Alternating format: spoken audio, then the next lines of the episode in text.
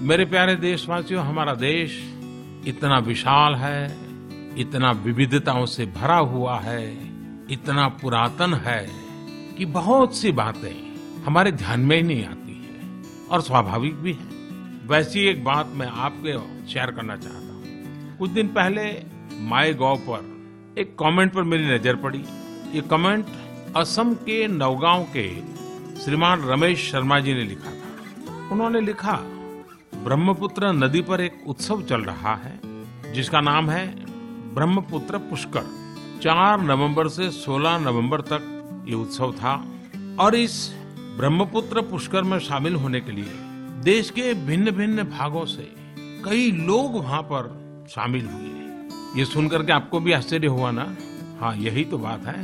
ये ऐसा महत्वपूर्ण उत्सव है, और हमारे पूर्वजों ने इसकी ऐसी रचना की है कि जब पूरी बात सुनोगे तो आपको भी आश्चर्य होगा।